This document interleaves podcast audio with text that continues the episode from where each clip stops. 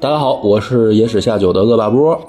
大家好，我是历史波魁的张志浩。今天特别高兴啊，张兄一起来合作这一期。之前是只是在网上合作过，是，终于今天有机会，呃我们这个能当面录一期了。所以那个欢迎大家去听张志浩老师的历史播客，也是我很喜欢的一档节目。当然，大家如果是听本来就是听历史播客的呢，也也欢迎大家来收听我的野史下酒。对，就我想，好不容易见着张老师，我们要聊一个挺有意思的事儿，就是《金瓶梅》。因为这个这个事儿呢，大家一听啊，总会第一印象感觉你是不是要搞黄色？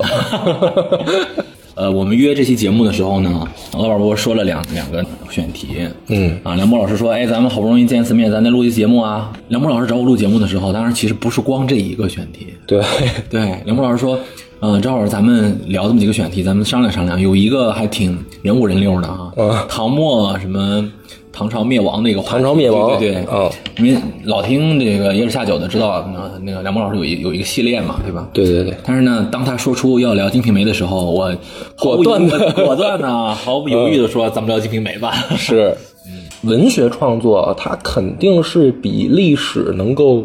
呃会延伸出更多话题。”对，就是因为本身文学创作就是经过人为设计的，它里面就已经精炼掉了很多东西。而历史呢，某种意义上听起来更像是一种道大道理。对，尤其是咱们中国的那个传统历史，对对对，所以大道理这个东西要把它讲的有意思，肯定挺难的。我们如果是去聊《金瓶梅》的话，肯定会聊出更多有意思的观点。因为我也听志浩兄的这个《红楼》，最近也、也在点评里面的人物。其实我我告诉你这两个选题，就是因为我一听你的《红楼》，我就知道你肯定看过《金瓶梅》。对对对， 是。肯定这就是经常，如果说当时有网络的话，嗯啊，常收看《红楼》的人底下肯定猜你喜喜欢看，里面肯定有《金瓶梅》。对，所以这个事儿咱们就是今天第一个话题，就是《金瓶梅》到底是不是一个黄色小说啊？因为我们从小就会有一种呃受别人影响先入为主的概念，就是《金瓶梅》是一部黄色小说。还有的是受那个香港影视剧嗯香港很多对。对，尤其是这个很多就是香港拍了三级片儿，是拍《金瓶梅》这个题材。嗯，但是这个事儿是其实也是直到我后来真的去看书的时候，我才发现被骗了。啊、哎，梁博，你什么时候看《金瓶梅我是大学以后了，哦大学以后》？了，那因你还为是忍住了，中学没忍住 了。对，因为因为实际上是什么呢？就是就算是大学以前也家里也也看到过这本书，但是我知道那是删减版。啊，所以我当时带着先入为主的概念，就是说我我觉得它就是一黄色小说，嗯，哦然后黄色小说它是一删减版，那我就不看了，啊就是这个很很直男的一种这个观点，嗯。但是后来真的到大学以后，看到《金瓶梅》原著，当然也是也是找到未删减版了，嗯嗯，然后我才发现被骗了，因为一个就是这么说吧，一个几十万字的小说，嗯，它里面真的涉及到两性描写，有但不多。嗯有，但是也就是几千字、对对几十万的小说，然后几千字的两性描写，你非要说它是一个搞黄色的黄色文学的话，有点儿过过分了，就是你对它的评价就不公平。就如果说你奔着搞黄色去看，你肯啊定会失望。对，就比如说，比如说说《泰坦尼克号》，嗯，《泰坦尼克号》里面也有所谓的这个限制级镜头限制级镜头，嗯嗯但是呢，你说《泰坦尼克号》就是一部黄色电影，那这肯定就过分了。是是是，嗯对？吧？所以后来我看到这个原著以后，我就觉得哦，好像被骗了，不是这个东西。然后，但是呢，那会儿的这个所谓的文学欣赏能力可能也很有限吧，就是，呃，会觉得说啃这本书的这个过程，其实有点像啃《红楼梦》。嗯就《红楼梦》第一次看的时候，你是很难爱上它的。对对，因为《红楼梦》肯定是大学之前就嗯有翻过，但是老师就会让你看嘛。当时就看不下去，对对嗯就是看不下去。直直到随着慢慢年龄增长，慢慢变大，然后你才慢慢去对里面的这个描写、它的文笔、它的故事，然后去想它的这个构思啊，去慢慢慢慢爱上它。《金瓶梅》也是这样的啊。但《金瓶梅》更有意思的是。我猜大家如果真的找到未删减版的原著的话，它啃的难度应该会比《红楼梦》低一些。嗯嗯因为他真的写的呢太市井了。嗯嗯，就是《红楼梦》，毕竟还是描写的是一个贵族，而且有很多那种文学诗词的那段落很多。哎对，所以某种意义上讲，枯燥的地方还是有的啊。毕竟我们不是贵族，对你去读一个贵族生活， 你很难代入。还是有一些那个代入的难度的。嗯但《金瓶梅》呢，没有这个难度，就是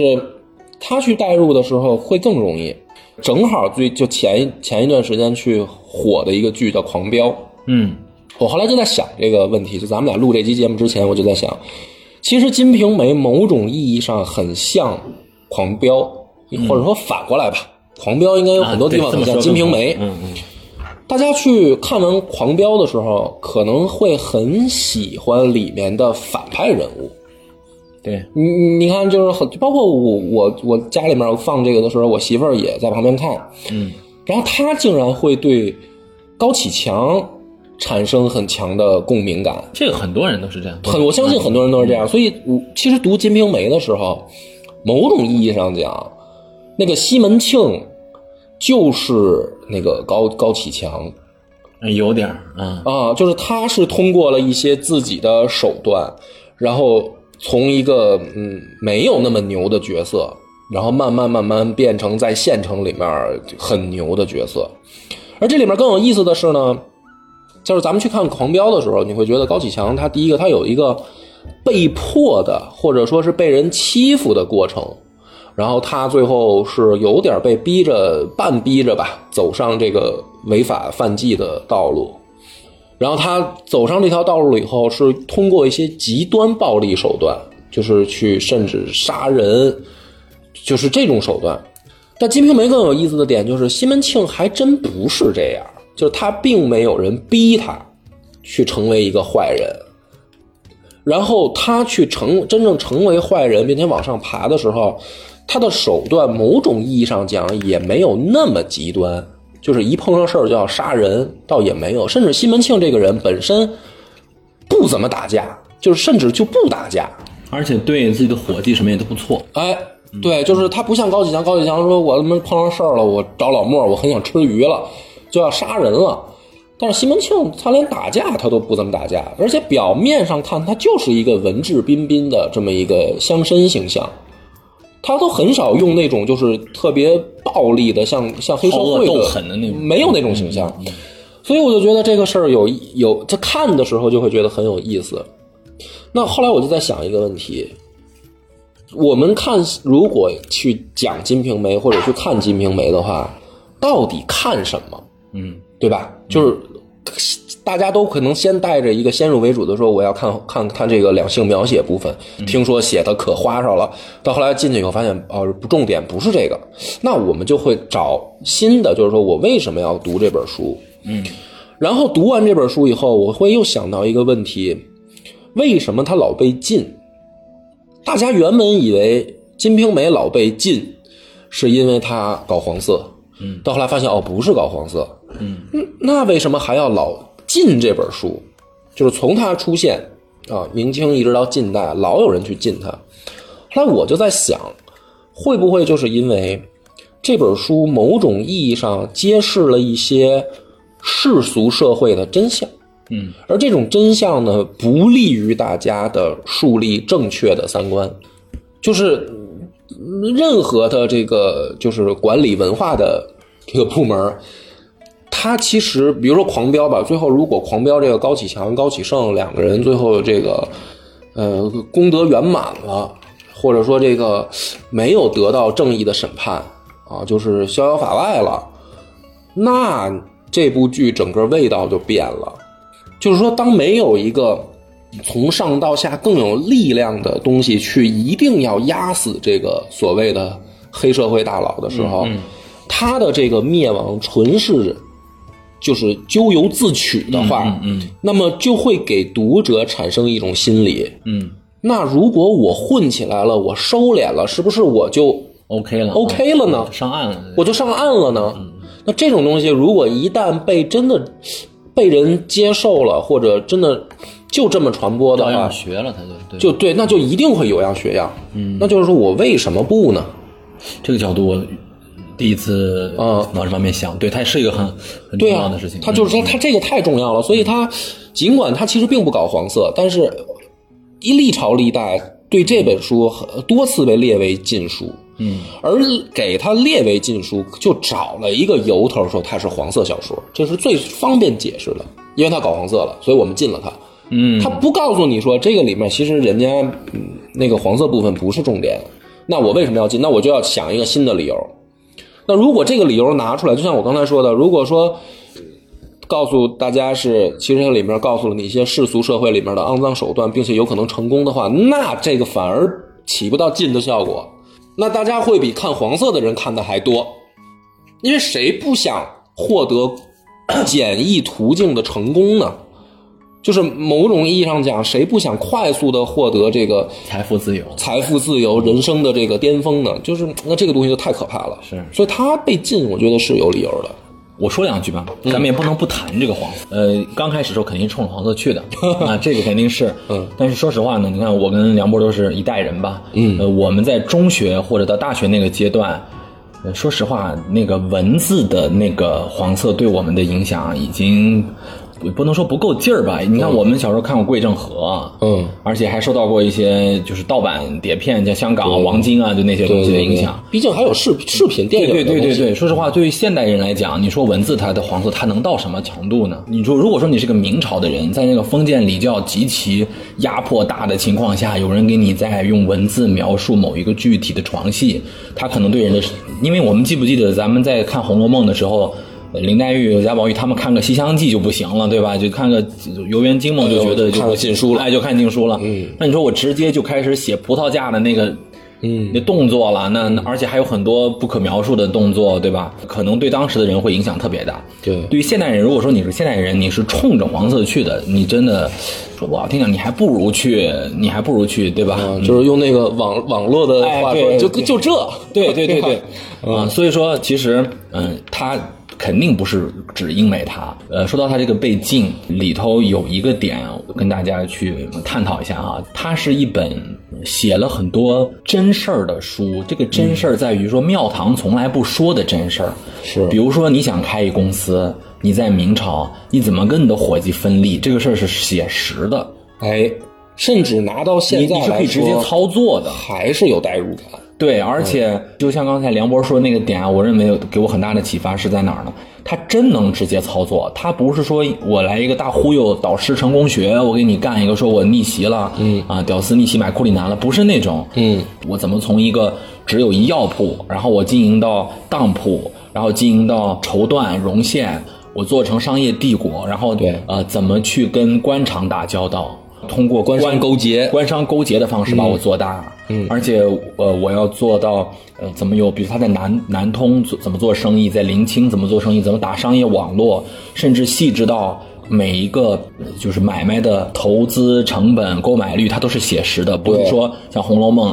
啊，大概几十万两银子怎么回事？它非常细。比如说我买一个人，嗯，是十六两。对我买一个大青马是多少钱？哎甚至是每个月给小小员工开多少工资，他都有描写。他怎么分账？比如说我要跟人合伙开生意，我拿三啊、然后那个人拿三，职业经理人怎么拿？而且它里面它叫深股，就是什么叫深股呢？就是跟咱们今天互联网说那期权似的，你在我这儿你有，你不在我这儿就没有。你如果说我就不谈那些其他文学的，我就单拿它来有样学样，我开一买卖铺行不行？行嗯，行，所以这个事儿特可怕。它可怕就在于，就是你说明朝该不该禁它？我靠，那肯定得禁它，因为它写的就是明朝的事儿。嗯，那明朝就完全就可以去，有的人就可能啊，说不好听一点，开窍了。我怎么能够混上去？那在清朝禁不禁它也禁，因为毕竟是同样的一种呃封建模式，嗯，就是我们所谓的就是古代模式。那这套东西从明朝到清朝不是嗯没有空间，一样有空间，嗯嗯，只是说现那现代社会呢，毕竟我们的整个的。嗯模式嘛，我们是这个嗯人民当家做主了，可能有很多的跟古代的那些弊端能够避除掉，但是并不是说完全啊，人性是共通的。嗯嗯，它里面不光说怎么去做生意，它对人性的揣摩，就是这个书里面它没有什么好人，他是全员恶人，全员慈悲，就是他对他对于那一本书，你没有找到三观的这本书里头，对，你是呃没有办法带入到一个绝对清白的形象，即便武松也不是这样。是就如果说他做生意那个部分，我们可以不进的话就行，你照那个学做生意也行，因为毕竟咱们想想，是因为先有人做这么做了生意，那个作者他见过，他才能写出来，对吧？他也不能说我一个文学小说家，我自己在那儿纯编一个，他肯定是当时，但是你就官商勾结这个事儿，因为它击破的是人性。是，而且它里面说的是西门庆，他甚至可以把内宫太监拿下，嗯，他甚至可以直接买就当地副官、局长类似这种级别的官儿当，而且它是不光是商业也好，或者做生意，它是它是所有的事儿，它都是这这这个很真实的描写，甚至包括追姑娘。所以就是说，你比如说追姑娘，它不是重点在于说最后真的把姑娘追到手上床的描写，最可怕的就是他怎么告诉你追。你你读这个书的时候，你就会发现，这个妻不如妾，妾不如嫖，嫖不如偷，就是如果这个三观是植入到大家的心里了，并且大家知道说我怎么能够有计划、有步骤的去这样玩弄妇女，那你在现实社会中你就可以用这套。就很多人他可能比如说在恋爱上，当然你得有西门庆那么有钱， 但是他某种意义上就是说他偷是最成本低的呀，他偷是不用那么高的成本的。还有那个里面还有潘金莲偷男的，对，就是对，嗯所以就这个东西就特可怕，它不在于说我最后给你告诉你这个黄色部分描嗯写这两个人怎么去进行两性关系，它最可怕的是它告诉你前面的所有过程了。嗯你如果按照这个方式去操作执行，真的成功率就是作为咱们这俩现在都结婚了啊，你去从一个这个角度回去应看嗯回嗯到到的这方面，对，就是说，那他就是教你怎么去道德沦丧。嗯嗯，呃，你这么去操作的话是非常有几率成功的。而且还有一个原因，我觉得也有道理，是他为什么进，他挑战了当时很多封建社会的那个底层逻辑。比如说，行，我容忍你，你写一小黄书卖，对吧？但是你看这里头，连女性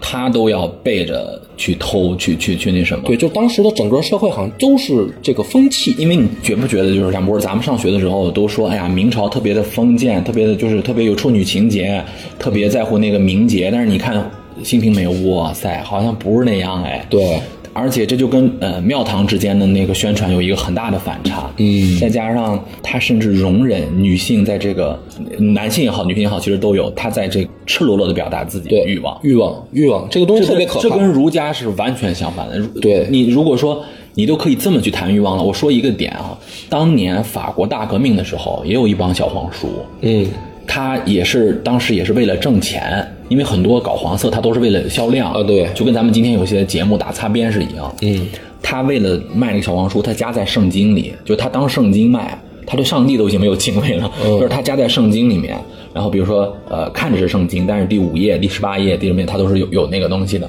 没错，很多人当时觉得它其实就是一个搞黄色，但是它形成了一个很大的恐怖的点是，它所有黄色的那个人物都是公爵、侯爵、伯爵、王室的那个就是那些事情，嗯，让很多老百姓觉得我们每天受苦受累，然后你们每天高高在上宣扬。啊，道德高标的这些贵族老爷们，天天在那儿就是偷汉子啊，在那儿搞黄色，而且甚至他就会把那个神圣性消解了，嗯，就说啊，你们裤裆里的事儿跟我们家也差不多呀，是你们被窝里面也就那些龌龊事儿啊。对他对于那个贵族的神秘感没了。所以最怕的就是这种。当如果一个呃文学作品，嗯，如果给没有这个把持能力的人看的时候，真的让他不相信人性，嗯，那这个是其实他就该被禁的最核心的原因。是，所以我们今天呢，跟这个张兄，我们两个就是讨论三个问题。第一个就是西门庆到底好不好色？第二个问题是西门庆到底有没有钱？嗯，然后第三个就是那读《金瓶梅》到底读什么？嗯，啊、我们到底看什么？咱们就等于把这三个问题呢，先嗯讨论着去聊一聊。好嘞，嗯，咱们先说第一个，先说第一个，他到底好不好色？嗯，我先说吧。啊，你先说。西门庆他肯定是好色的，而且他的色是整个这部小说的一个核心驱动力。嗯，我们下面谈的好几个问题都由色起，比如他发家很的部分是因为她有足够的能力搞定这个有钱的女性，嗯啊，而且它里面有个核心人物潘金莲，嗯啊，他们之间的很多描写也是在表达她的这个在色上的开发，嗯啊，但是有一个点我要说的是，我觉得西门庆更多好的是一种权利，哎，就是我拿色来表现我的一个权利。他有一句话说，啊、我有泼天的富贵，我可以去嫦娥，对吧？就那个字我不说了。他的意思是说，不是我睡到了一个美女，是说我睡到了一个比我，就我可能没有钱的话得不到的女人。我现在有钱了，我要一级一级的睡更厉害的人。嫦娥是一种身份象征，对对对，我更厉害的人，原一开始我就睡一个这样的，后来我要接着往上睡，往上睡，往上睡。他觉得这是一个权利，而且他在很多那个具体的过程描写过程当中啊，他是要表达，呃，我作为一个权力的上方，你来就是你来扶持我，我来享受那个过程。嗯，其实它是像我们中国古代小说当中的一个意象吧。对通过一次挣大钱，每一次事业上大提升，都会相对应着来一个，他又得搞定了一个想搞定的女人。对，他来决定说我在事业跟欲望的双方开始巅峰。嗯，所以在这个里嗯面，其实大家就会想说，我们讨论这个问题像废话一样。嗯，但是说实话，看《金瓶梅》前几章的时候，我甚至产生了一种错觉，是西门庆根本就不好色。就是怎么产生这个错觉啊？因为你去看，真的去看《金瓶梅》这个故事的时候，你会发嗯现，他前面有一个老婆，然后死掉了。嗯对在真正故事里面呢，就嗯没怎么没有出场，对就是等于对对一上来他就有一闺女了。对生这个闺女的这个老婆就没有出场。嗯，然后他的这个真正的所谓的故事里面出现的大媳妇儿，就是这个吴月娘啊，嗯嗯长得其实并不好看。嗯嗯，就是用书里面的描写呢，我们去脑补出来的一个画面是一个呃脸大大圆圆的、嗯很白净的一个呃姑 娘。啊，嗯但是她肯定不是去奔着美女描写的那种文笔去的，她就是描写了一个，呃，基本基本外貌，嗯嗯然后呢，你会发现他这个大老婆有一个特关键的问题，就是岁数没比西门庆小几岁那，他还大一点儿。嗯嗯然后还是刚结婚，就等于没有前夫。跟西门庆就是这个吴月娘的，就是第一次婚姻。嗯嗯。而第一次跟西门庆结婚的时候，西门庆的闺女都快出嫁了。嗯，那你就想想这个这个吴月娘，她的岁数肯定小不了，嗯，对吧？而且是在那个年代，就是你要想明朝那个社会，他虽然写的宋朝事儿啊，但实际上大家都知道写的是明朝。在明朝那个社会，如果一个这么大年龄的姑娘还没嫁出去，啊，那想必相貌可能是个硬嗯伤，因为这个吴月娘家里面，她的这个吴老爹，嗯就是吴月娘她爹，是县里边的这个，就是等于，呃，用现在的话讲叫公安局的，起码是大队长级别， 嗯对，就是大队长往上，比如说刑侦大队的大队长，或者什么缉毒大队的大队长，嗯嗯他是有一个官身在的一个家庭，嗯也就是说算是一个就是小姐的身份，嗯但是那么大岁数没结婚。嗯嗯，家是没问题的情况下，那问题出在哪儿？他又没病，对，对吧？那我我只能猜测说，这个吴月娘可能长得并不好看。嗯嗯嗯哎，然后西门庆的这个大媳妇儿是是这样一位，你从这儿更容易想象到的是，那西门庆娶这个大媳妇儿是贪图人家老爹的这个在县里的职位，嗯，他是为自己的那个发展。对他作为小生意，他需要上面有人去给他罩着。嗯，那如果老岳父哎在县里面混得很很牛，那这个女婿起码不怕被欺负。那你就相当于这警方有人啊，对吧？对，这不就是这个就是说白了就是这那个《狂飙》里面的那个官商勾结的第一步吗？他所以所以你觉得西门庆是为了自己，他可以娶一个不太好看的，所以对呀呀、啊你就色上不是很重视。就像说这个高启高启强，嗯，高启强那个在电视剧里面一直没结婚，嗯，啪一结婚就找一大姐，对，大姐后面是那个就是那个 呵倪大红老师演的那个黑社会大哥，嗯，哎，那你说他这个婚姻，他图什么？对对对，我反正我第一个我并不联想到西门庆是图色，嗯，对，所以说你看第一个，所以我到这儿的时候我就嗯哦这么回事。老二、老三，老二是什么呢？老二是是一个是一个矮矮胖胖的姑啊是是娘，是是是哎是是对妓女出身。然后老三也是妓女，老三在故事里面出场没多久，很快就死了。啊，是对，所以就先说老三，嗯，这老三虽然是个妓女出身，但是病病殃殃的，在故事里面一直就不健康。嗯，就是说白了，好像在这个描写当中，西门庆也并没有去对这个老三有过多的，就是等于说两性方面的期待，嗯嗯这甚至没有，就是他根本就不管这老三。嗯，说老三是当地的名妓出身，但是西门庆好像并没有觉得说多贪图这人的美色，嗯嗯，那贪图什么呢？我觉得很简单的一点，名妓肯定是有一定的经济收入吧，还有一些关系网，还有一些关系网。嗯对，就是这大姐肯定是之前就在社会当中历练过了，嗯嗯，所以哪怕她是一个快病死的病人，然后西门庆也会把她娶进来。嗯嗯，甚至某种意义上讲，娶这个老三花的钱比他真正带过来的钱，我想一定是少这肯定是，嗯，的啊。然后，而且这个人明朝的那个妓女还是收对啊，而且这个人很收拾厉害的很快就要病死，所以这个我也看不出来，就是说他根本就没有在在性方面的追求。老二也是一妓女，而但是这个呢，书里面描写就是简直就可以用丑来形容了，嗯嗯就是说的是矮矮胖胖、五短身材，嗯，就甚至是不不敢上秋千去荡一荡的那种，因为嗯怕给秋千压塌喽。对对，那我想想，这大姐肯定怎么着也得两百来斤吧？啊，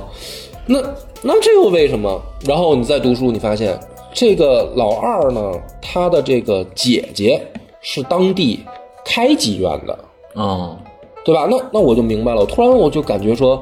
那这不就是一个某种意义上的这个涉黑人员吗？嗯嗯是，就是说，你当地你也你这个老二的姐姐有一个当地最大的这个娱乐中心或者什么这个洗浴中心，嗯那他这个咱们叫大姨子吧，嗯肯定也黑白两道得有关系，嗯嗯嗯而并且很有钱，嗯，而且涉及了一些违法生意，他不可能光开妓院，因为西门庆本身后来放高利贷什么的这些，所以他你说他前面三个这个媳妇儿，某种意义上讲。都不图色，甚至你都没有看到在书里面西门庆对他们有什么两性方面的很强烈的描写。然后只老老四也是，老四就是等于说这个，他还有一个就是厨娘嘛，孙雪娥是厨娘，嗯，就会做饭那个会做饭的。会做饭这个我就更谈不上说他是一个什么所所谓的这种，就是性方面追求，完全好像就是说一个。家庭服务员，我把你这个劳苦功高的服了挣了，但是以后我也就省事儿了，我因为嗯就用着方便嘛，就是等于你就是负责，因为那种封建家庭里面，它是需要有人去经营的，对，嗯你就琢磨，就哪怕咱们现在这个小家，可能也要大家去分担，比如说家务啊，嗯对对对然后管账啊，然后咱们这个很多的人际关系怎么处理啊？因为你家里面不是光老婆，你还有好多使唤的佣人、小厮什么这些。说白了就是免费找一管家，嗯嗯真是找一保姆。嗯这你说他是奔着说这个两性追求去，好像也没感觉出来。嗯嗯，他是发发迹了之后就才那个，对，对。然后呢，这个还有几个很标志的这个女性，比如说这个孟玉楼，这是一个富婆，对，就是老公死了，而且呢是比西门庆又是比西门庆大，大好多岁还，而且那个这个是他的一个转折点，就是他事业起步的一个很重要的财富，很重要嗯的就是这个孟玉楼是属于老公特别有钱，但是挂了，嗯然后西门庆也是，就是去说从听说媒婆跟他说这件事儿，到去见到孟玉楼，然后发现媒婆很多地方说瞎话，他也认了他也认了，嗯他完全没有说，哎，你不对，你怎么骗我呀？就是如果说他真是奔着色去，首先孟玉楼比他大好几岁，然后孟玉楼长得也不是照美女那种描写，但是有一次就是说孟玉楼还不就肯定不是丑女，可能不是丑女他，他有心理准备，就是他觉得可能不会太好看，但是发现一见了面还成，嗯还成，但是就是说脸上也是有一些斑斑点点啊，而且他也承认了，确实我比你大。对。媒婆说的我很小，其实我比你大。对，嗯，然后这个情况下，我我是觉得就是很很直白的，就是图钱，就是他没有任何的挑剔的成分，就那么痛快的就接受了，是因为人家孟玉楼是一富婆，嗯嗯，所以他就前面这个几个媳妇儿去读故事的时候，要不我们说得快进的时候看的话，发现哪儿呢？你这个这个追求这个所谓的这个外貌追求上完全没有，嗯嗯，然后直到潘金莲的出现，就是说真的是碰上美女了，然后西门庆也动心了。可是你去发现一个问题，就是这么一个大美女，谁见谁都动心，因为在《金瓶梅》里面描写，某种意义上跟《水浒》在对潘金莲的外貌上还是比较贴合的。呃，没有没有《水浒》那么简单，就是那个潘金莲在西呃西《金瓶梅》那个地方呢，她是写的更细致一些了。嗯、她的那个体型是吧？嗯嗯。啊、包括呃，咱们老说《水浒》里面她是淫妇啊，是吧？对。但是怎么个淫，淫到什么程度？嗯，具体是怎么回事儿？新这个算是《水浒传》的同人小说哈、哦或者说衍衍生出来的潘金莲，给人足够更多的性上的那个张力更更大一些。对，而且西门庆他在遇到潘金莲的时候，他是没有见过，就是潘金莲在性这方面这么厉害的一个女人的，是他是让他开了眼界的那种感哎觉，，有点儿对嗯，但是特别特别逗的就是，在《金瓶梅》的描写里面，他最后把潘金莲追求到手啊，已经把武大郎都弄死了的时候，他没有选择直接让潘金莲过门儿，就是直接进入他家去收妾的这种行为，他没有，嗯嗯嗯，他是直到就快把潘金莲逼急了，是是是，是反过来潘金莲要去找他，就是你都好久不来了，嗯对对对，啊，你你就是前面，而且他在娶潘金莲之前，他又去成亲，都没有想到娶潘金莲。然后直到最后是说武松出现了，这件事儿可能要被搅和搅和的，就是要翻案，要出刑事案件了，怕武松闹出刑人命案件。嗯，他为了是某种意义上叫湮灭证据，就是我把潘金莲还放在外面，嗯，然后怕武松出来，这就等于找到人证，嗯，等于潘金莲她一审，万一说出什么，那就我就完了，我就可能出人命官司。他这样的情况下，才把潘金莲收了房。我还说一个，想起来一个事儿啊，聊到这儿，我突然想起来一个事儿，还有一个题外话，在《水浒传》里面，武大真就是一个老实头子，就是说他是受害者的那个问题。对，但是在西门庆的潘就是《金瓶梅》这个小说当中，他很大胆的写了武大他本身的有一些小算计，没错，对他不是小算计了，对对对那就是活王 八啊，就是他有他就是我没有说把武大就写成一个道德毫无瑕疵的这种这种感觉，对他是每一个人都有他的一些一些问题，即便武松他都有、有有那个描写。武松是一个无脑的愣货，而且我甚至觉得啊，这个事情当然见仁见智，也在金梅《金瓶梅》这个文学研究界有很大的争议。但是我还是凭我个人观点，我是觉得武松在最后有点那个变态的那种感觉，呃，对，他是有在这成分在《的，金瓶梅》里头那个武松和《水浒传》里面的武松是完全不能说完两个人物，两个人物他那个《金瓶梅》里头，他写武松虐杀潘金莲的那个过程写的十分详细，就是我我怎么把你剥光，让你跪这儿，然后怎么去把你那个胸口挽下来一块肉，就就那个被咱们都不能描述了，描述咱们节目都太那什么了。又限制级对，了又限制级了， 就是你没有想到，呃，我本来打算看一个搞黄色的东西，突然发现这这么重口味啊，啊，就是一个血腥暴力吧？特别血腥暴力，嗯啊，而且很多人说这个地方武松跟潘金莲的这个关系在，呃，《金瓶梅》这个地方并没有处理成多么正面的，对，就是就是这儿可以展开说一下，就是武大郎是在《金瓶梅》里的描写呢，就是就是给人家大户去等于呃看二奶的这么一个身份。是是是，啊，就是等于那个张大户实际上就是包养金、金潘金莲，然后武大郎知道这件事儿，嗯知道这并件事且甘之如饴的跟人过小日子。对他有他的他有他的欲求嘛，他有对他的诉求，然后他就等于从没武大郎从没钱变有钱了。嗯嗯就他是的对吧？所以说这里面他也是把那个女性当做一个工具，对，其实武大郎等于在《金瓶梅》里面跟跟西门庆是一类人，一类人，对，啊，只不过他没有西门庆那么会做生意，对而且他可他能其实生意也不错，也不错，也不错嗯啊，，因为他们武大郎出手还挺阔绰，是是武大，对，就是不像西西门庆还挺抠的。某种意义上讲，前面的描写要不是人家能挣钱呢，对啊，吧？就是娶潘金莲之前，西金西门庆的出手其实是挺抠的。嗯他他给他那个药铺的伙计，呃，一个月是开二两银子。嗯，咱们就粗算，按照那个，就是因为古代的这个价格波动比较大，嗯，粗算一两银子等于一千块钱，现在就折合成人民币一千块钱，等于西门庆给他的这个真正的这个员工一个月才开两千，然后这个武大郎呢是去跟运哥吃饭，运哥想告诉他说你媳妇儿偷人了啊，给你戴帽子了。武大郎在跟运哥吃饭的时候，就掏出了两罐，两罐就是两千块钱。嗯就是西门庆那边一个跟跟着他干活的员工，一个月才拿两千。嗯，武大郎去运哥要给他告密的时候，顺手就给了两千。你说这俩谁更像财主？咱是不是说到那个第二个话题了？就是对西门庆到底有没有钱的问题有没有钱？就说到这个问题，我嗯也确实看了一下，我算了一下书里面的那些账，嗯啊，我还记了一下，就是西门庆大概的财富量级是个什么量级？在顶峰时期啊，嗯，大概肯定是过十万两的这种量级，嗯，呃，我里面有个细节，就是他买春梅的时候，嗯就是那个丫鬟春梅的时候，他花了十六两，嗯秋菊花了六两，然后一般人家呃一个月的，就是生活如果不出什么大事儿的话，生活呃花费花不了二两，就大概就对一两多二两，所以你算一下，他十万两银子是个什么样的一个一一个东西？他在呃他的那个发家过程当中，从缎子铺到绒线铺到印子铺、生药铺，包括那个那个运输，嗯对吧？对吧？它是一点儿点的做大，它是一个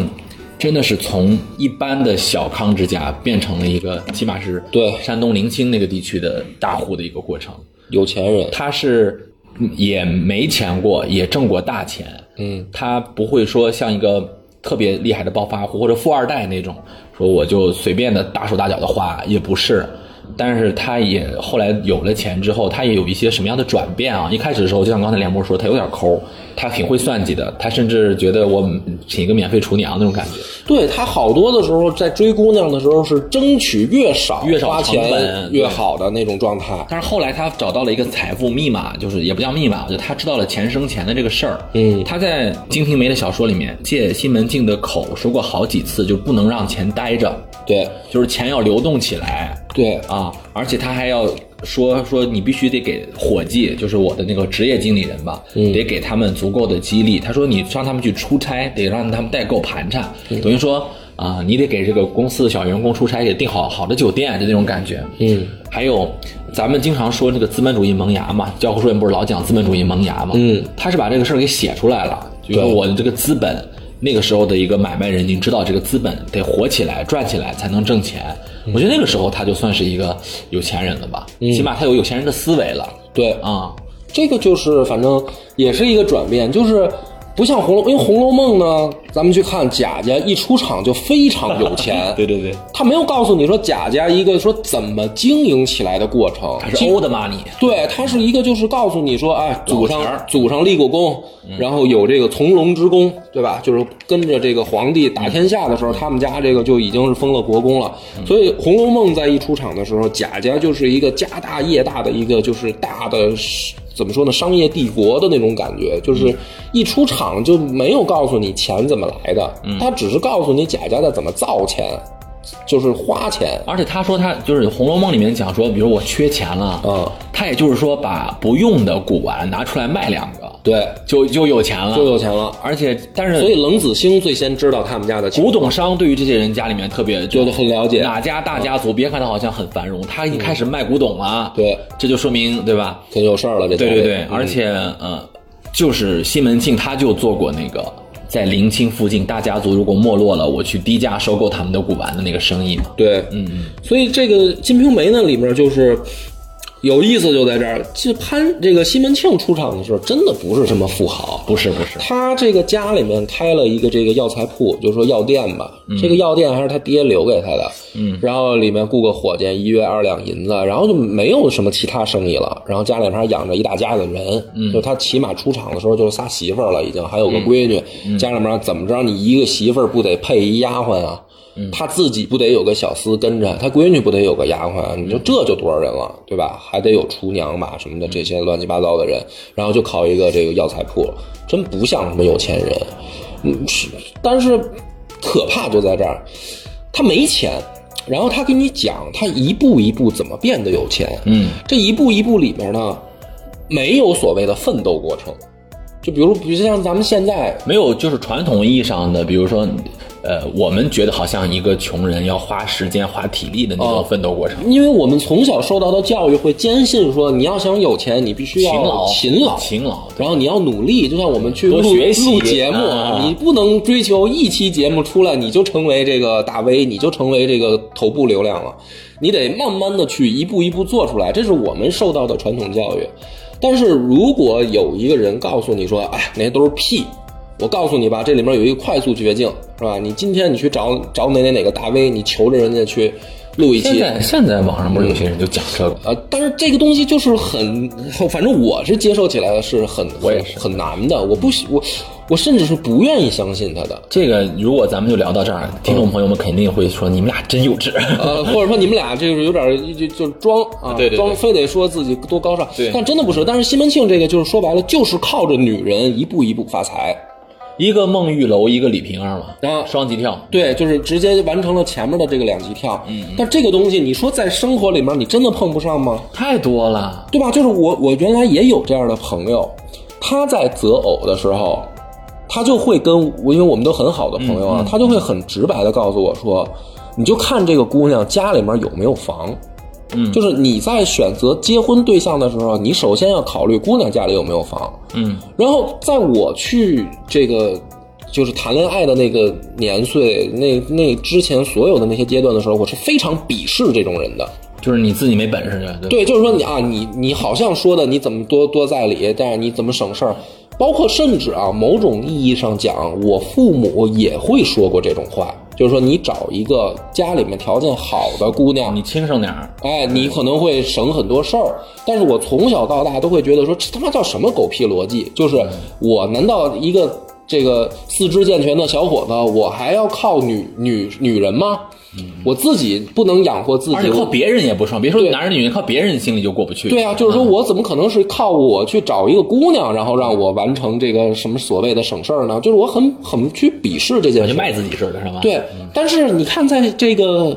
金瓶梅》里面描写西门庆在这件事上是完全没有一点儿这个道德负担的。他都不考虑这个事儿，他就觉得不需要考虑，这个事儿马上就得做，而哦对且。他甚至别说卖自己，他女儿他都那什么哎。你记得那个他女儿不是因为他亲家，呃，亲家的一部分那个呃什么龙我忘了，有个什么香龙，他也直接给弄过来了。对他女婿成他小伙计了。啊，就是他等于说把自己的婚姻和他女儿的婚姻是都看作一次。都看作一个生意。哎，对对对对对对。对，就是这个，就是特别，就是特别让人觉得说，你真的要是把这件事想通了，某种意义上讲是一个很可怕的事儿。有点像那个就是首先，你肯定是物化意大利的物那化个女性的，对的，有点像那个意大利的什么，经常讽刺说他们这些为富不仁的人怎么嗯起家娶寡妇老婆，娶起家那寡妇老婆有特多的钱那种哦对啊，然后而且是，就是你但凡看看点正面作品，受点正面教育，你就会觉得这东西啊，它怎么能够这么写呢？ 是吧？不是，而且关键是。你说的特别对，就是你身边这样的人也有的，而且这个现实世界还真就是这么运转的时候，啊，是啊，你会觉得很无力，你觉得你坚持那套本身因为正确而正确坚持的东西变得很傻，哎，这就更可怕了。这就更可怕了。尤其是像现在这个互联网也比较发达，有很多人在网上炫富，嗯啊，这甚至是无关于性别的，就是不是说女女男生靠女生，那很多人就是互相靠互相靠，那女生靠男生这事儿对吗？就就是看好多那个就介绍婚恋的，你看过吗？就他都说啊、女生结婚就是第二次投胎，啊啊有这有啊。超就多就是就像生意啊，就是我我是去相过亲的呀、啊嗯嗯我跟我现在老婆也是通过相亲认识的，嗯嗯，那会儿我就很受伤啊，就是我就觉得说这个事儿特别像一个挑白菜，嗯，就是那个环境、啊，然后先上来就是盘一盘双方的条件，然后再看有没有必要往下聊。嗯，那那个我就非常排斥的，我就觉得说这个婚姻首先还是要以有没有爱情或者说有没有感情为前提，然后再决定去不去结婚。有很多人说啊婚姻就是经济那个东西。哎，你要说你真生活在明代，你真生活在中国古代，你就拿婚姻当、呃很重要的事情如果我们也不说，因为那个时候其实你说女性她努力到能能有什么出路呢？嗯没有给太多机会。对也是嗯男性就算男性你想努力。你你真的以为在古代考个状元、考个举人那么容易吗？你不得有点自己的底子吗？嗯而且你以为谁都能当西门庆吗？可是你说回来，咱们岔开个话题啊，就当今社会机会这么多，嗯，或者说起码比古代要多得多吧，嗯嗯，你不是非得把婚姻当成一次上升之阶吧？它起码可以变成你一个感情诉求的东西更多对吧？啊对，就是现在还会给一些机会嘛。但是最可怕的就在这儿，就是说，如果当你真的明白了，说这就是一个便宜路径，就是它可实可执行，并且真的行之有效的时候，那么真的就会影响到很多人，就是说，那这就是正确的，就没有任何的道德负担了。嗯，你就是说，你靠你，比如说你现在不行，你没笑钱贫不笑娼，对，这个就是最我反正我最接受不了的。但是特别可怕的一点，某种意义上我又必须承认说，这给大多数人开了打开了一扇方便之门，因为你不可能，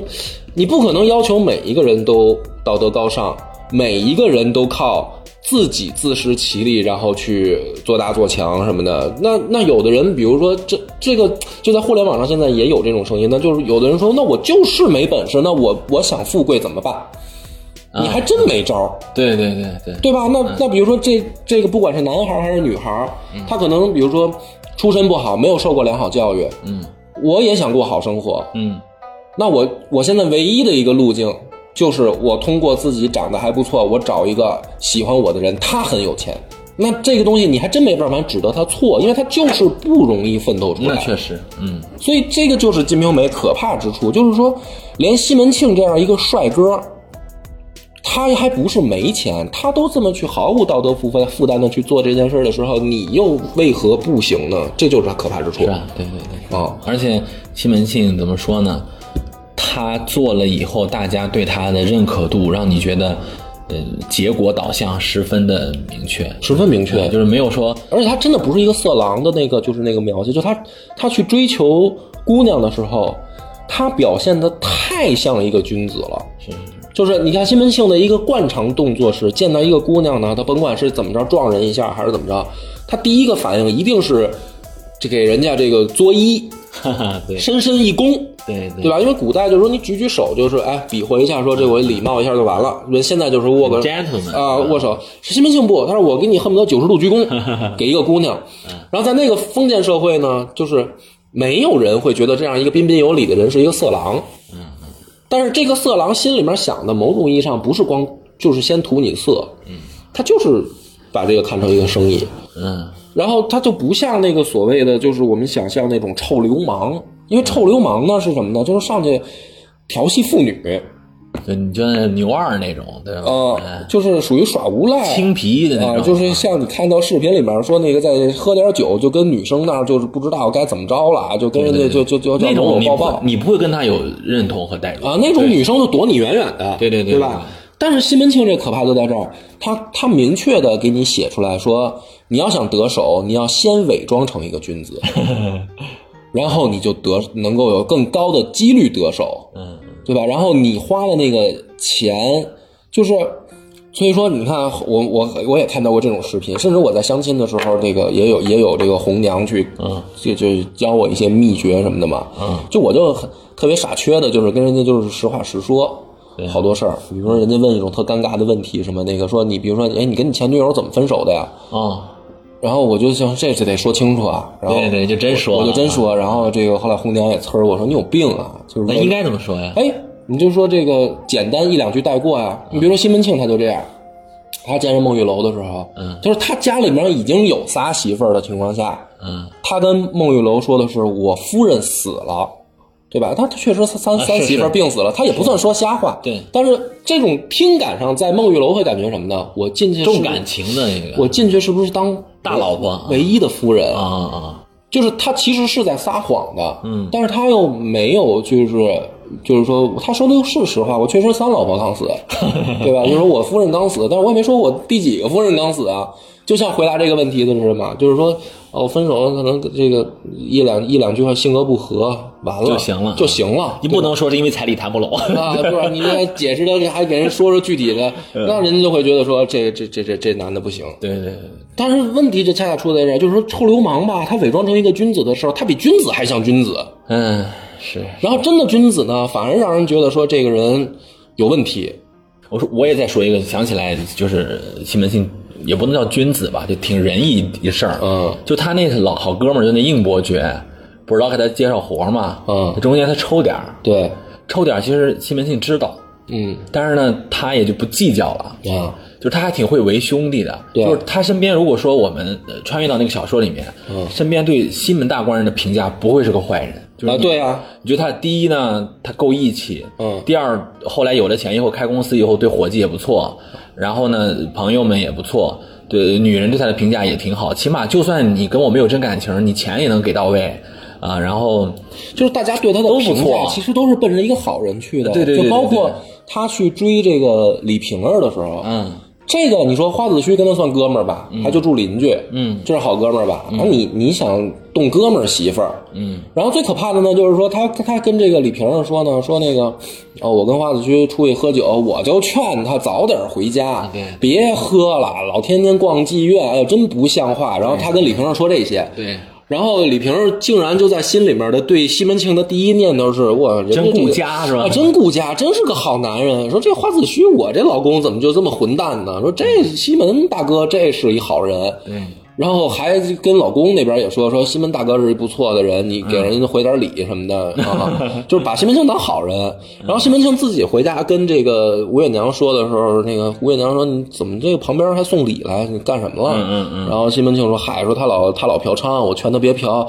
对吧？吴月娘都惊了，说：“大哥，你也天天嫖娼，你还劝人别嫖娼？就是嗯他会把自己伪装成一个完全的君子的那个形啊说象到。李瓶儿，我想起个事儿，就是李瓶儿其实跟潘呃跟西门庆，我觉得是有有点真感情的。嗯有人说啥，西门庆还是挺把他当回事儿嗯的。比如说李瓶儿死了以后，那就大办是吧嗯？风光大办，而他真哭啊。嗯，是就是那个李瓶儿，她不是就是身上，她描写很细致的，她不嗯是一下死了的。你像《红楼梦》，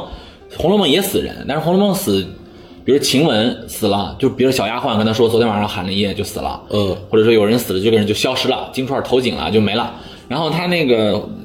小说里头，就《金瓶梅》里头写这个李瓶儿死得特别痛苦，流血水，嗯对然后那个血水流得特别多，她要用草纸盖上，然后熏香，因为血腥味儿太重，嗯然后整个整个人就不太好了。啊，然后形容也酷搞了。西门庆说：“我不嫌弃你这个，嗯我要去对看你。”对啊，李瓶儿说：“你别来了，就是我现在不好看什么的。”你感觉还真有感情，啊，对，臭流氓还真有感情真啊，有感情。然后那个、呃他死了以后就真哭，然后嗯哭、也不是假哭，那真哭，因为他是小说嘛，有心理描写的，他不能是假的。，对，但是你说他葬礼葬礼还没办完，好像他就把那个又开始睡姑娘了。就就在就在灵堂里就把那个，你说他是真的假的？哇塞，对说明写的很真实，就是啊最可怕的就是这样，就是说，当一个人他的这个道德观、善恶观是如此真实的时候，你会觉得这个人不是可恨或者可爱，是可怕。就像一个怎么讲呢？就像比如说小朋友，嗯，小朋友在捏死一个蚂蚁，或者是甚至是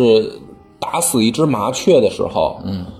他没有那么强的善恶观，对对他就下手了，是，他没有顾虑那么，因为我们长大了，我们比如说蚂蚁可能还不，昆虫类无所谓啊。但是比如你真的你让我打死一只下麻不雀去手了，甚至你让我杀一只鸡哎，那不行。啊，但不行我我都会觉得说就就就哎呦哎呦这手就不听使唤了。鸡你太难了，对嗯对吧？啊，太大了玩意儿。但是小朋友的时候，他就是小孩儿的时候，他真的有的时候他愣，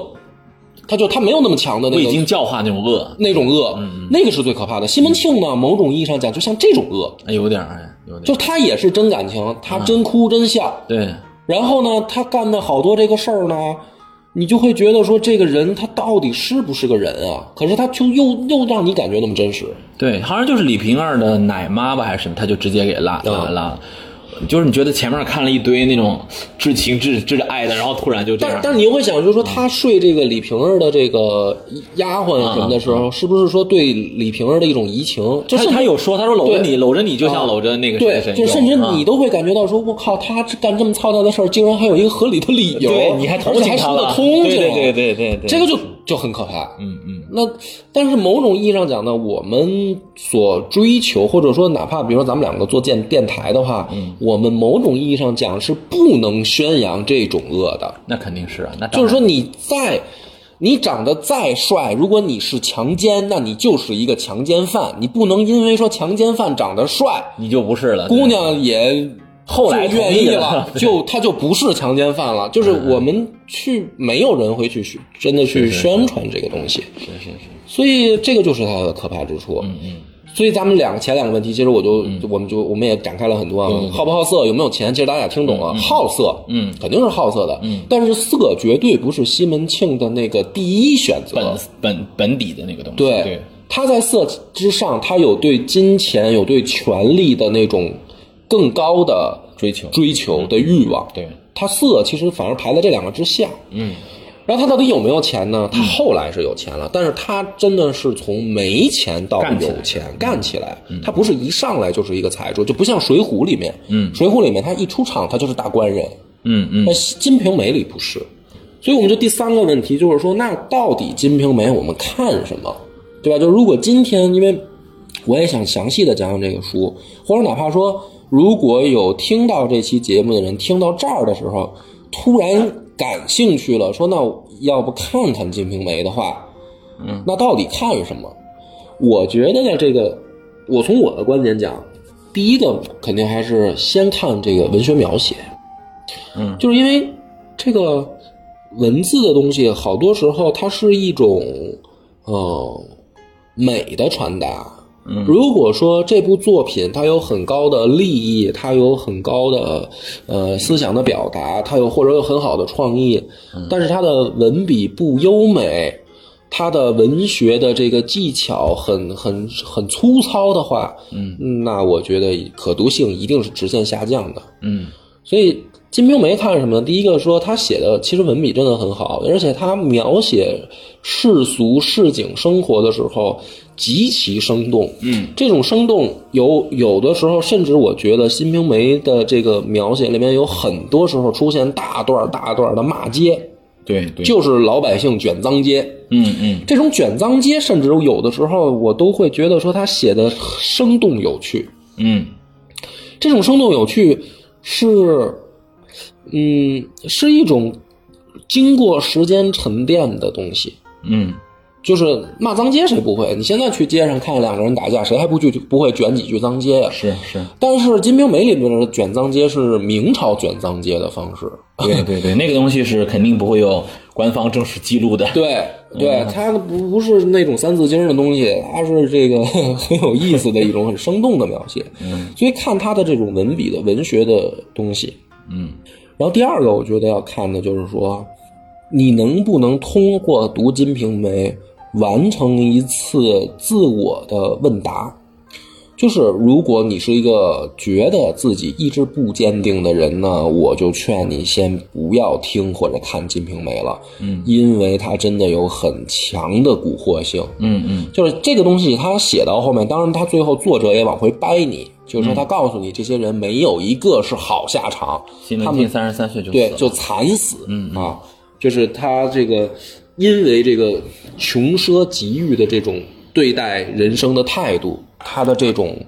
毫无道德感的生活方式，导致他自己也没有什么好结果，嗯但是这个东西往回最后掰这一下，真的就是嗯定力不强的人可能掰不回来。就像你如果就选择性的看了。如果你不看《狂飙》最后几集，这个黑社会团伙被拿下，你只看到说他们风光到那一集就停了，就跟那个《古惑仔》一样嘛，对，那谁不古做？惑仔》的核心就是说不要当古惑仔嘛，但是很多人看了那个他就他就觉得《古惑仔》好牛好帅，是是是，所以这个是，就是说你要看的话，你要想想说有没有这个自我问答的一个过程，因为如果你真的认真去读，去好好的看这本书的话，你你其实能明白作者告诉你最后的意思是，你对待自己的这个人生最好还是认真一点儿，嗯最好还是负责一点儿，所以这个是一个转变的过程。你你你你如果光告诉你这个道理，没有让你看到这个人恶的一面，怎么变恶的那一面，就是穷奢极欲是一个词儿，但是穷奢极欲它是一种生活状态，这种生活状态到底又是什么样？狂飙里面甚至都没有这种大段的描写。嗯嗯，黄标只是告诉你他们杀人，他们去这个官商勾结，他们怎么去腐化官员，但然后他们怎么去这个挣黑钱。但是这些人的生活状态其实没有那么生动的描写，他只是告诉你他那个高启强住在大别墅里，啊，你你可能只是一个直观的信一个概概念，但是《金瓶梅》里面是西门庆的富富豪生活到底是什么样？他一顿饭吃什么？摆多少钱的局？他住的是什么样？他的家具多少钱买的？他存了家里面存的这些东西到底值多少钱？他睡姑娘的时候怎么去睡觉叫爽？这些东西有很详尽的描写。这些东西的描写就是让你去走完自己这个问答过程必经的一条路。如果你不见到这些，直接告诉你说人应该好好的去生活，人应该正常的去追求生活的话，那你没见过恶，你怎么知道我应该怎么去找好呢？那你光见到恶的时候，你怎么能够说那这多爽啊？谁就是我，我就说大家在看网上有段子说你起来，你别躺着了。我为什么要起来？我躺着我舒服。说你要跨入舒跨出你的舒适圈，那我好不容易进我的舒适圈，我干嘛要跨出去？就是这个问题，就是说你要看到作者其实还是有很详详尽的描写，说到最后在恶里面去，在那个泥潭里，他真的是挣扎不出来的时候，整个这个西门家开始就是崩坏的时候，这些女人勾心斗角，最后把这个家就是搞搞毁的时候，然后那种东西又是又告诉你说，其实你怎么对待你一生，你才就是就是认真的叫对待你一生。你就或者再换句话说，你是想活到六十六，你还是想活到三十三？你要说我活到三十三，但是我他妈就图爽，那你先别看《金瓶梅》，你再沉淀沉淀。对这个，我看《金瓶梅》，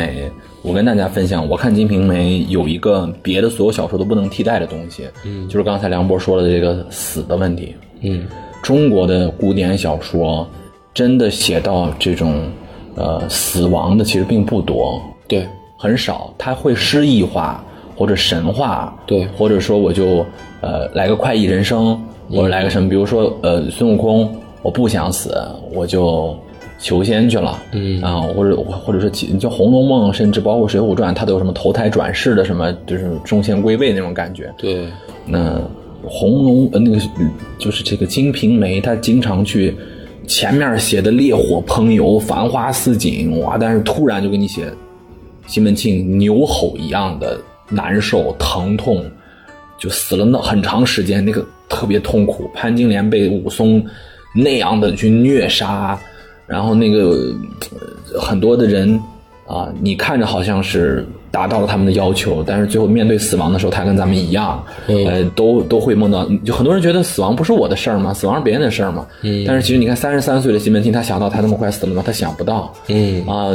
呃潘金莲。他甚至你别说我们作为后面人，觉得潘金莲肯定得觉得武松会找他算账吧？真不是，潘金莲甚至觉得武松会娶她呢，有段时间还，嗯，而且很多人就最后，嗯，就是那样很痛苦的在那个床床榻上或者就死去的时候，他有点佛家那个感觉，嗯，它它其实里面有很强的那种就是命运宿命的那种，你前面多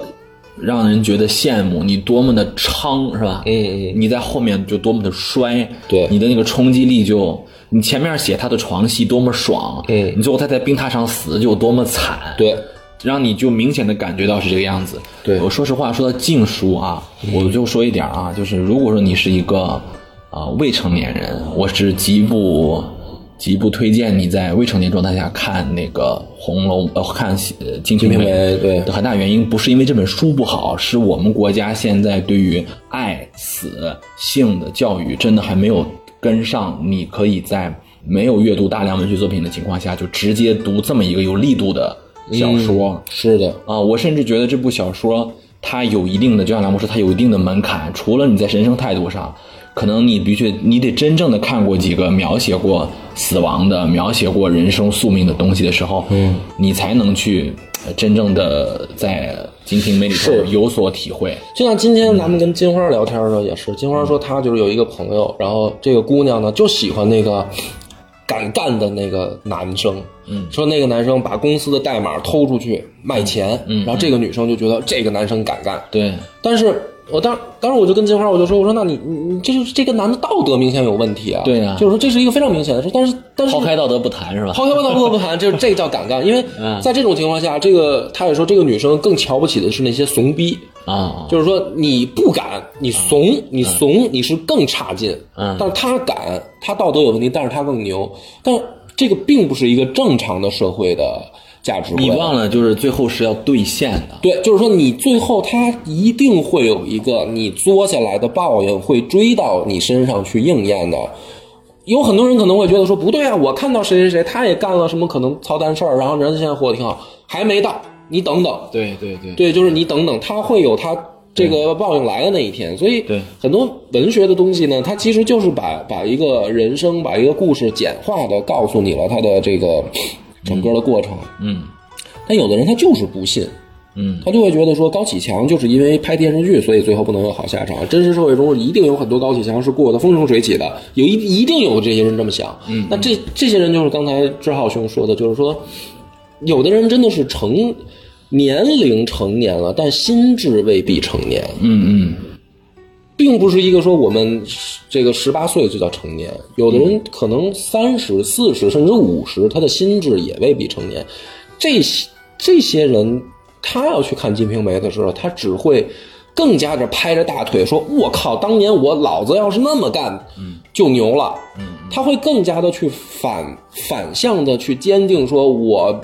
哎呀，可惜了，没抓住机嗯，会。我我是有一个情节，我记得特别清清晰，就是有一次。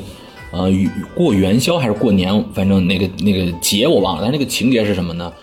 呃，应该是吴月娘吧，嗯，她刚在他们娘家热热闹闹的啊，弄了很多的酒席，然后聊天儿特别热热闹闹的，然后从他们酒席出来以后，哎呀，天凉了，下雪了，嗯就是他那个小说就是让你知道你的那个烈火烹油，最后就是《红楼梦》说那个白忙一片大地真干净，对嗯他他有那个伏笔，包括、呃西门庆他放烟火放的很好啊，觉得很厉害，但是烟火也就是那那个东西的，说《红楼梦》和《金瓶梅》哪个更好啊？嗯，有人说《红楼梦》这个好那个好是没有问题，但是在市井生活上的这个表达啊。《金瓶梅》它没有《红楼梦》的那么的文学，直接给到文人把玩的东西更多。嗯，但是它给我们的那个老百姓读的时候的感觉更直观。嗯就是我这儿穿着蟒袍过生日，我这儿睡睡姑娘，我这儿放焰火。是的但是其实你离死很近了。对而且你觉得哇，我娶了一个特别会在呃房事上跟我嗨的一个姑娘，但嗯她会给你买药的，她会给你下药的。你想过这个事儿吗？你就这么说，有的人觉得说，哎，我读完这个《金瓶梅》说偷情爽，那我也偷情。那你在现实生活中你可以啊，你也可能有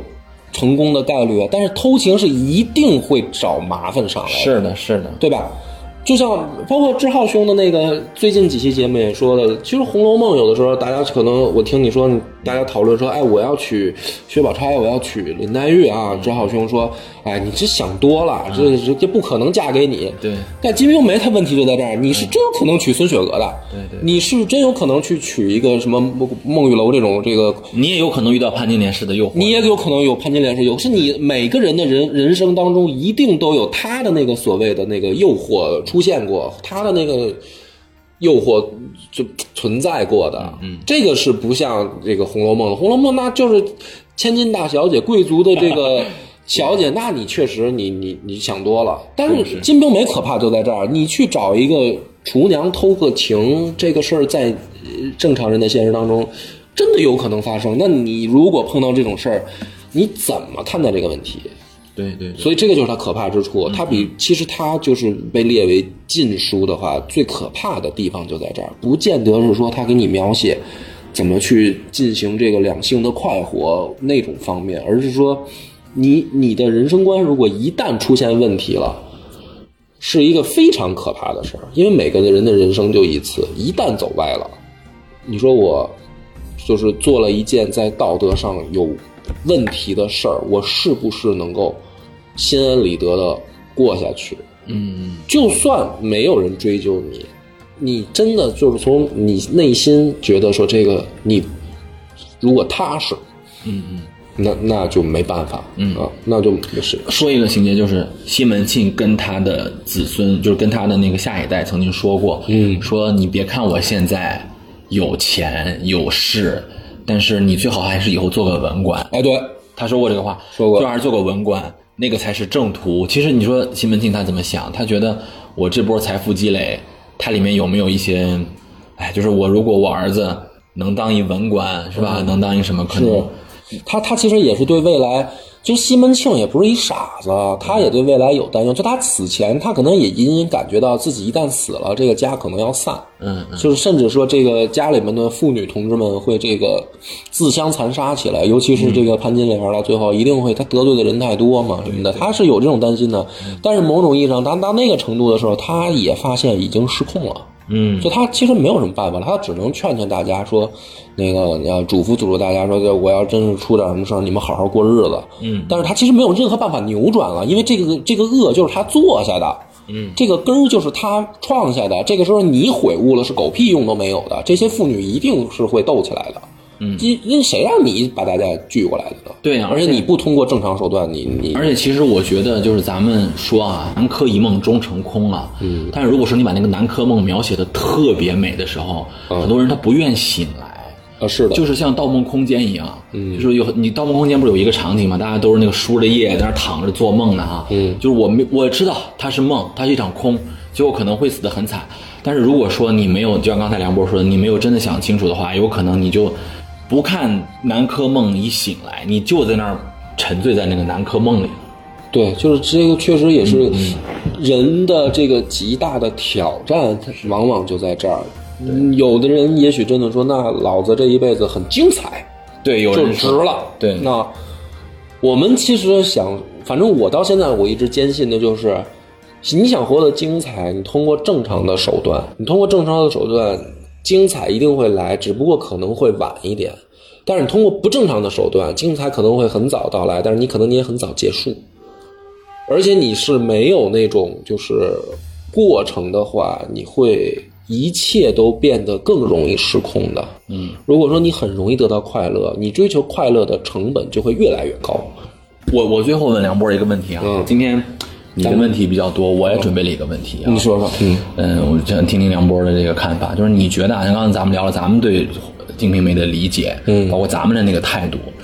你觉得作者啊，就是嗯《金瓶梅》的这个作者，因为《金瓶》作者其实本人也是一谜嘛，他他到底是谁？很多人嗯对，不知道具体具到体底是谁，对嗯，你觉得《金瓶梅》这个作者在刚才咱们的那个人生态度上，嗯，就是人生会不会想得通透一些？人生会不会看破？呃，西门庆这个事情它是一场空，你觉得他是乐观的还是悲观？就是他写这本书的时候，他是对人性是有信心的，还是觉得哎，你们肯定就是看完以后也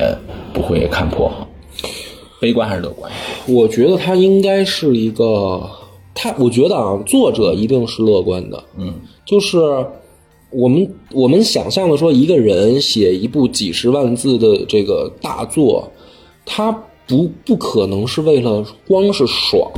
就像比如说，现在有很多的所谓的连载小说的爽文儿，或者有一些嗯我看着没什么文学这个质量的东西，嗯，那种东西写出来，可能作者自己可能过几年就做亚化的说，我靠，怎么写了这么个玩意儿？但《金瓶梅》明显不是这种东西，它首先从作品的完成度上来说很高很高，甚至说就是说它不亚于这个四大名著嘛，它某种意义上它也是曾经的四大名著，或者说它也嗯就是给它的褒褒美之词也就到这儿了吧，就是它首先它作品它很完整，那这么完整的东西，这个作者。他一定是有一个完整的人生感对悟的时候，才能写出这样的东西，而不是说我们像写连载小说一样，我写着爽，为了连载，为了让大家看，我去写。嗯，我相信的是，比如说这个兰陵笑笑生，不管他是谁，他动笔的时候，其实他已经全部都想好了。嗯是是是，那么，如果他全部都想好了，他要这么写的话，他不是为了证明我有多高明，嗯，就说哦，我老子很牛，我我看破了，啊，我看破了一切，因为那种东西，如果真是那样的表达，你可以去参禅悟道，对，你可以是一个道德经，就是那种警示恒言的呃，嗯对你可以是一个佛经，你可以是那种东西，那个东西是说我到了一一定的境界，嗯，我是把道理阐述出来，然后我我的境界到那儿了。但是文学小说呢，我想一定是作者，因为他是要给世俗看的，嗯。他如果给世俗看，他一定不想着说我去会淫会道，就是我写一个东西，我就是看了让小朋友去当古惑仔，嗯，我去弄一个东西，我就是看了人让人去去偷情，让人去抢劫，让人去官商勾结，我要把人教坏。我不相信一个有完整的世界观的人，他写一部作品的目的是这个。那么，如果不是这个，我相信的就是说，他对人生有一个基本态度，说是，即便大众看了以后也能明白我的良苦用心。嗯嗯嗯，那我认为，如果是这样的话，那他应该是一个乐观的人。对对，因为我看完以后，说实话，我并不觉得这本书是所有人能看的。就是说，别的，如果你这么问我这个问题，我觉得我起码我比作者悲观。是我不认为所有人看了以后都会得出一个正向的答案，说我要认真对待这一生。我认为可能很多人会看完以后受到误导。那我起码比作者是悲观的，他比我乐观。所以说你刚才在表达的时候有那么多担心和期许吗？对，毕竟我们是嗯一个电台节目，嗯，咱咱们这个问题其实也可以留给听众朋友嗯们，就是大家如果呃有读过的，或者说听了我们节目想读的，对啊、你可以思考，你你觉得，即便给我们讲一个这样的故事，有多少人能理解《金瓶梅》啊、你是悲观的还是乐观的？嗯对，啊这就可是以一聊一个聊自我问答的过对对程嘛，对对哎是吧？嗯好吧，那今天我跟张雄聊得很开心，我们这个这一期节目就到这儿了啊。好嘞好嘞最后也再说一句，就是呃，不管我们俩谁的听众啊，希望也是听听对方的节目，好嗯对吧？对对对啊，感谢大家收听，拜拜。拜拜。